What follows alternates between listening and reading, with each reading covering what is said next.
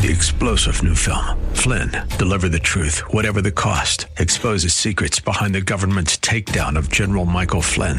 Flynn knew what the intel world had been up to. He ordered the first audit of the use of contractors. This set off alarm bells. He told the truth. He was the most dangerous person for Donald Trump to hire. They had to get rid of Flynn. Flynn, deliver the truth, whatever the cost. Available now. Watch it today. Go to salemnow.com. Salemnow.com. The Bible. From America's colonial period to her rise to become the richest, most powerful nation in history, the ideas and values that guide us, protect us, and hold our society together flow from the pages of this book of books. We hold these truths to be self evident that all men are created equal. Our founding documents affirm and build on the scriptural concepts of God given, not state granted rights, and of liberty under law.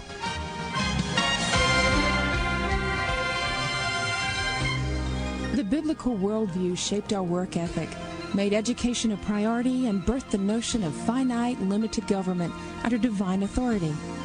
One nation, under God, indivisible, with liberty and justice for all. The Pilgrims, the Puritans, the Founding Fathers, and American leaders throughout our history have emphasized the Bible's importance to America. The first and almost the only book worthy of universal attention is the Bible. John Quincy Adams. But for the book, we cannot know right from wrong. All the things desirable to man are contained in it. Abraham Lincoln. The foundations of our society and our government rest so much on the teachings of the Bible that it would be difficult to support them if faith in these teachings would cease to be practically universal in our country. Calvin Coolidge.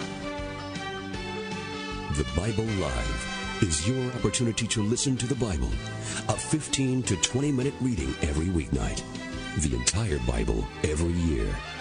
Now, here's the host of the Bible Live, your Apache Indian scout on this annual excursion through the Word, Soapy Dollar.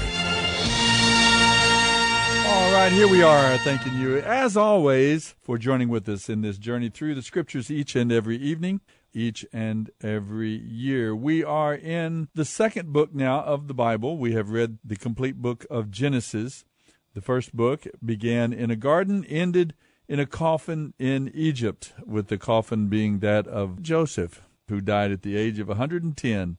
But he made them remember that God is going to take you out of Egypt. God is going to return you because we are the people of the covenant.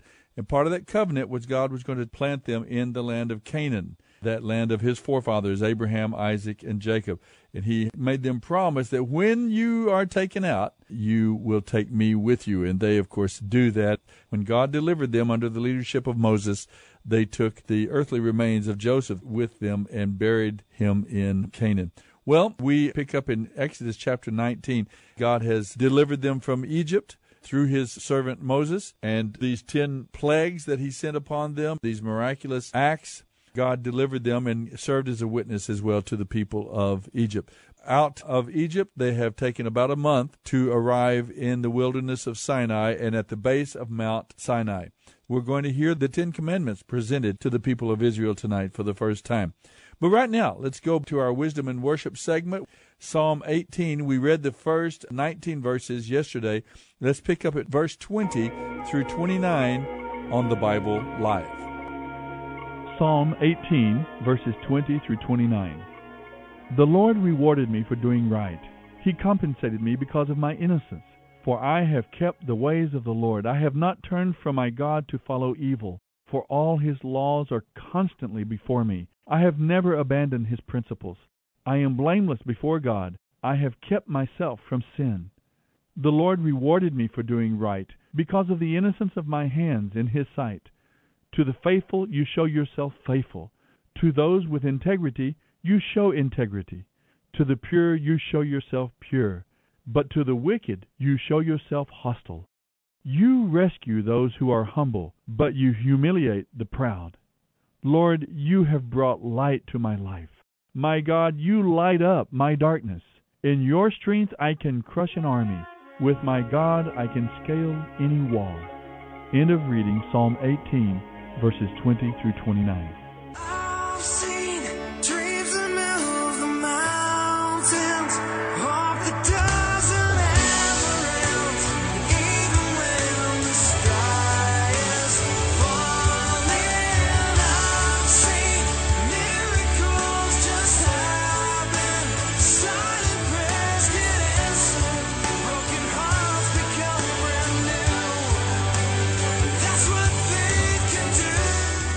This is the Bible Live with Soapy Dollar. And that's what we are called to do place our faith and trust in God Himself. We express that faith, that trust in God by obeying Him, and then we see. That's when our lives take on that miraculous element. The Christian life is not supposed to be some kind of a boring, humdrum, straight laced existence, just toeing the line and checking off boxes of what we did and didn't do. It's a dynamic relationship with God Himself a life characterized by the miraculous, victory over our selfishness and our sin, selfless giving of ourselves in benefit of others in the name of the Lord. God doing things that we could not do of our own, things that have no other explanation. Of course, people will try to give them other explanations, but we will know in our hearts that it has been God at work in us, with us, and through us. That's what the life with God is supposed to be about. We read about Moses, Abraham, Isaac, and Jacob in the New Testament, Paul and Matthew, Mark, Luke, and John, the apostles in the first century church. Wow, isn't that amazing what God did? But we don't see that anymore. Well, yes, we do. We see that continually God doing miracles and lives being transformed and changed and redeemed. It's all around us. God still does work and do miracles in lives. And if your life isn't characterized by the miraculous, if you're not experiencing joy and victory and excitement and thrill, the adventure of the Christian life, then maybe it's time you reevaluate and say, Do I really know the God of the Bible? Am I really involved in a genuine relationship with Him? Is He at work in me and with me and through my life? Because if the God of the universe invades your existence, your life, there's going to be a change. You're going to be transformed. And part of that is joy and peace. And then also there's going to be power to live as you ought. You're going to see fruit, fruit of, of transformed life and fruit of ministry as you minister into the lives of other people. We're going to turn now to Exodus chapter 19. God at work with the people of Israel. After escaping through the Red Sea now, the Hebrews traveled through the wilderness. They've arrived at Mount Sinai, God's holy mountain, where Moses had received the mandate to go and to call on Pharaoh to let God's people go. There they received the Ten Commandments and instructions for building a tabernacle, a mobile worship center for them as they moved through the wilderness. And through Israel's experiences here, we learn about the importance of obedience in our relationship with God. As God begins to nation build, He begins to transform, transforming individual lives as homes and families and individuals are changed to follow God, and then changing an entire nation. Let's listen and watch what happens on the Bible Exodus Live. 19:1 through 22:24. Exodus 19. The Israelites arrived in the wilderness of Sinai exactly two months after they left Egypt. After breaking camp at Rephidim, they came to the base of Mount Sinai and set up camp there. Then Moses climbed the mountain to appear before God. The Lord called out to him from the mountain and said, Give these instructions to the descendants of Jacob, the people of Israel. You have seen what I did to the Egyptians. You know how I brought you to myself and carried you on eagle's wings. Now, if you will obey me and keep my covenant, you will be my own special treasure from among all the nations of the earth. For all the earth belongs to me, and you will be to me a kingdom of priests, my holy nation. Give this message to the Israelites. Moses returned from the mountain and called together the leaders of the people and told them what the Lord had said. They all responded together, We will certainly do everything the Lord asks of us. So Moses brought the people's answer back to the Lord. Then the Lord said to Moses, I am going to come to you in a thick cloud, so the people themselves can hear me as I speak to you. Then they will always have confidence in you. Moses told the Lord what the people had said. Then the Lord told Moses, Go down and prepare the people for my visit. Purify them today and tomorrow, and have them wash their clothing. Be sure they are ready on the third day, for I will come down upon Mount Sinai as all the people watch. Set boundary lines that the people may not pass. Warn them, Be careful. Do not go up on the mountain or even touch its boundaries. Those who do will certainly die. Any people or animals that cross the boundary must be stoned to death or shot with arrows. They must not be touched by human hands. The people must stay away from the mountain until they hear one long blast from the ram's horn. Then they must gather at the foot of the mountain. So Moses went down to the people. He purified them for worship and had them wash their clothing. He told them, Get ready for an important event two days from now, and until then abstain from having sexual intercourse. On the morning of the third day there was a powerful thunder and lightning storm, and a dense cloud came down upon the mountain. There was a long, loud blast from a ram's horn, and all the people trembled. Moses led them out from the camp to meet with God, and they stood at the foot of the mountain. All Mount Sinai was covered with smoke, because the Lord had descended on it in the form of fire. The smoke billowed into the sky like smoke from a furnace, and the whole mountain shook with a violent earthquake. As the horn blast grew louder and louder, Moses spoke, and God thundered his reply for all to hear. The Lord came down on the top of Mount Sinai and called Moses to the top of the mountain. So Moses climbed the mountain. Then the Lord told Moses, Go back down and warn the people not to cross the boundaries. They must not come up here to see the Lord, for those who do will die. Even the priests who regularly come near to the Lord must purify themselves, or I will destroy them. But Lord, the people cannot come up on the mountain, Moses protested. You already told them not to. You told me to set boundaries around the mountain and to declare it off limits. But the Lord said, Go down anyway and bring Aaron back with you. In the meantime, do not let the priests or the people cross the boundaries to come up here. If they do, I will punish them. So Moses went down to the people and told them what the Lord had said. You're listening to the Bible Live with Soapy Dollar. Exodus 20. Then God instructed the people as follows I am the Lord your God who rescued you from slavery in Egypt. Do not worship any other gods besides me.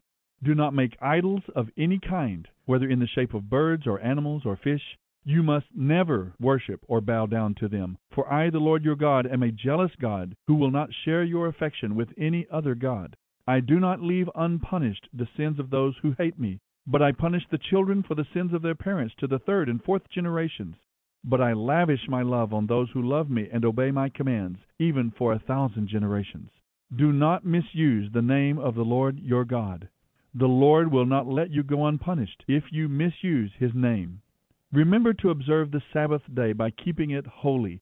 Six days a week are set apart for your daily duties and regular work, but the seventh day is a day of rest, dedicated to the Lord your God. On that day, no one in your household may do any kind of work.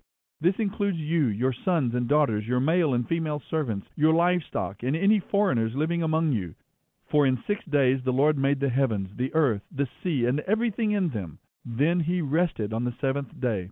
That is why the Lord blessed the Sabbath day and set it apart as holy. Honor your father and mother. Then you will live a long, full life in the land the Lord your God will give you. Do not murder. Do not commit adultery. Do not steal. Do not testify falsely against your neighbor. Do not covet your neighbor's house. Do not covet your neighbor's wife, male or female servant, ox or donkey, or anything else that your neighbor owns. When the people heard the thunder and the loud blast of the horn, and when they saw the lightning and the smoke billowing from the mountain, they stood at a distance, trembling with fear. And they said to Moses, you tell us what God says, and we will listen. But don't let God speak directly to us. If he does, we will die. Don't be afraid, Moses said, for God has come in this way to show you his awesome power. From now on, let your fear of him keep you from sinning. As the people stood in the distance, Moses entered into the deep darkness where God was. And the Lord said to Moses, Say this to the people of Israel You are witnesses that I have spoken to you from heaven. Remember, you must not make or worship idols of silver or gold. The altars you make for me must be simple altars of earth. Offer on such altars your sacrifices to me, your burnt offerings and peace offerings, your sheep and goats and your cattle. Build altars in the places where I remind you who I am, and I will come and bless you there. If you build altars from stone, use only uncut stones. Do not chip or shape the stones with a tool, for that would make them unfit for holy use and you may not approach my altar by steps. If you do, someone might look up under the skirts of your clothing and see your nakedness. You're listening to the Bible Live with Soapy Dollar. Exodus 21. Here are some other instructions you must present to Israel. If you buy a Hebrew slave, he is to serve for only six years.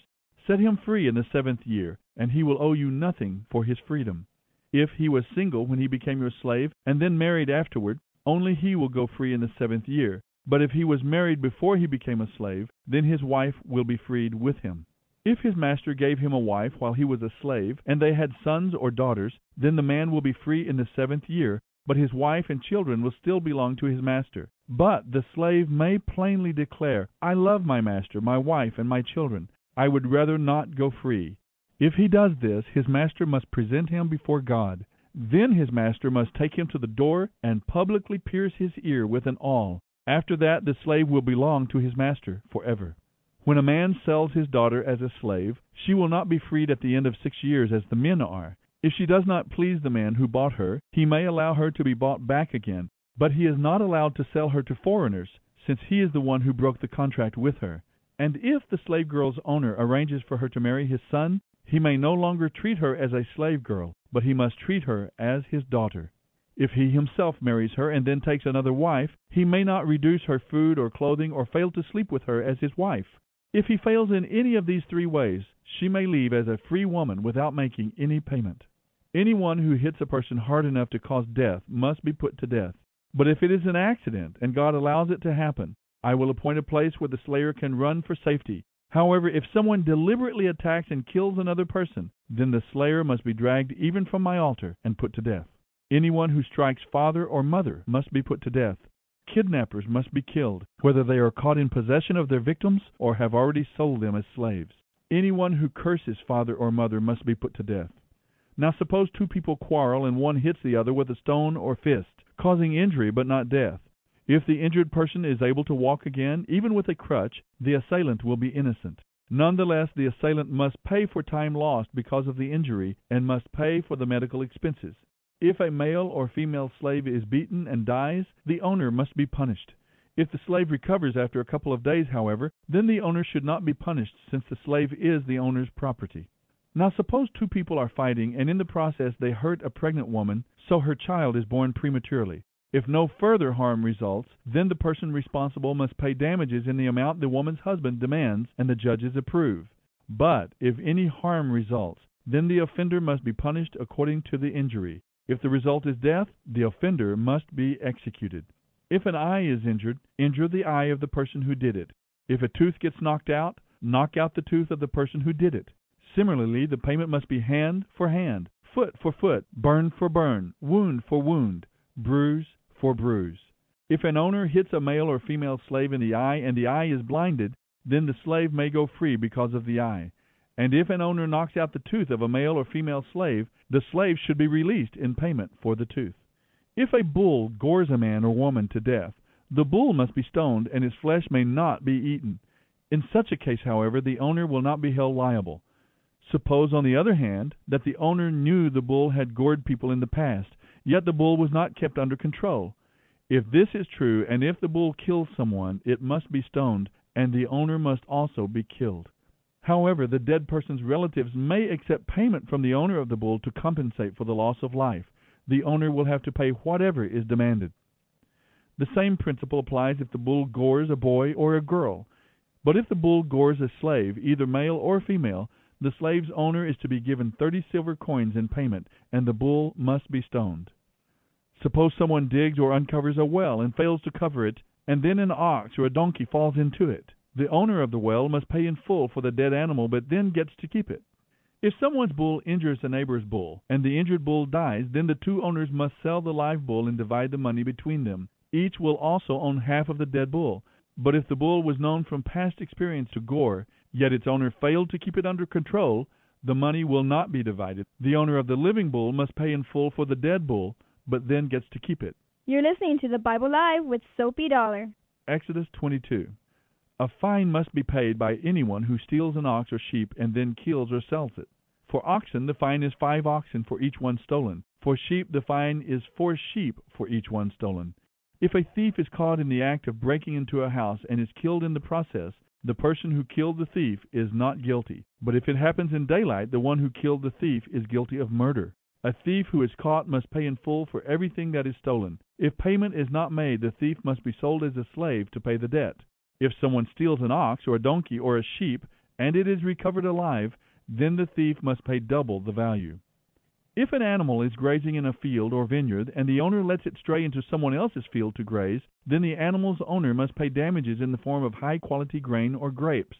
If a fire gets out of control and goes into another person's field, destroying the sheaves or the standing grain, then the one who started the fire must pay for the lost crops. Suppose someone entrusts money or goods to a neighbor, and they are stolen from the neighbor's house. If the thief is found, the fine is double the value of what was stolen. But if the thief is not found, God will determine whether or not it was the neighbor who stole the property.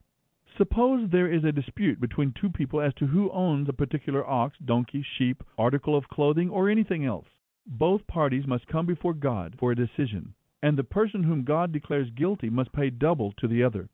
Now suppose someone asks a neighbor to care for a donkey, ox, sheep, or any other animal, but it dies or is injured or gets away, and there is no eyewitness to report just what happened. The neighbor must then take an oath of innocence in the presence of the Lord.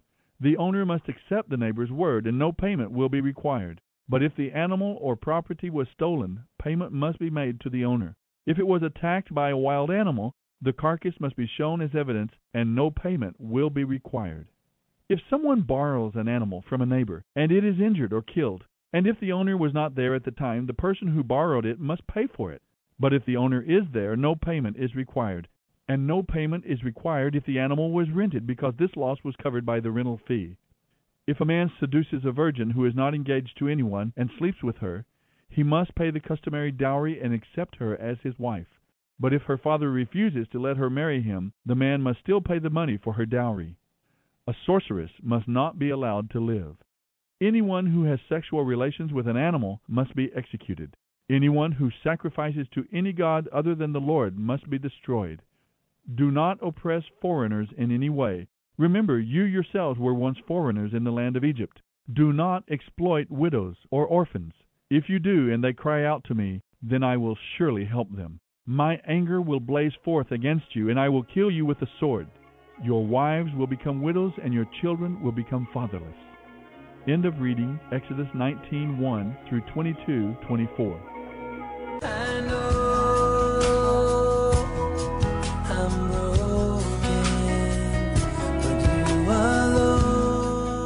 This is the Bible Live.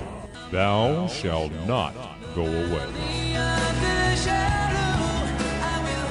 Here we have the Big Ten, not the ten suggestions or recommendations, the Ten Commandments. These are the foundation principles that they would build a society upon, that they would build a nation upon, as people of God, as people of faith. Now, we always have to keep this in mind that although there is something earthly going on here, there is a nation being formed, a people that is being called out. It is still very much heavenly. We are part of that legacy and heritage, even now, we as Gentiles not of the nation of Israel, not of the lineage biologically of Abraham, Isaac, and Jacob, but we are of the lineage of faith of Abraham, Isaac, and Jacob. So we always have to keep those things in mind.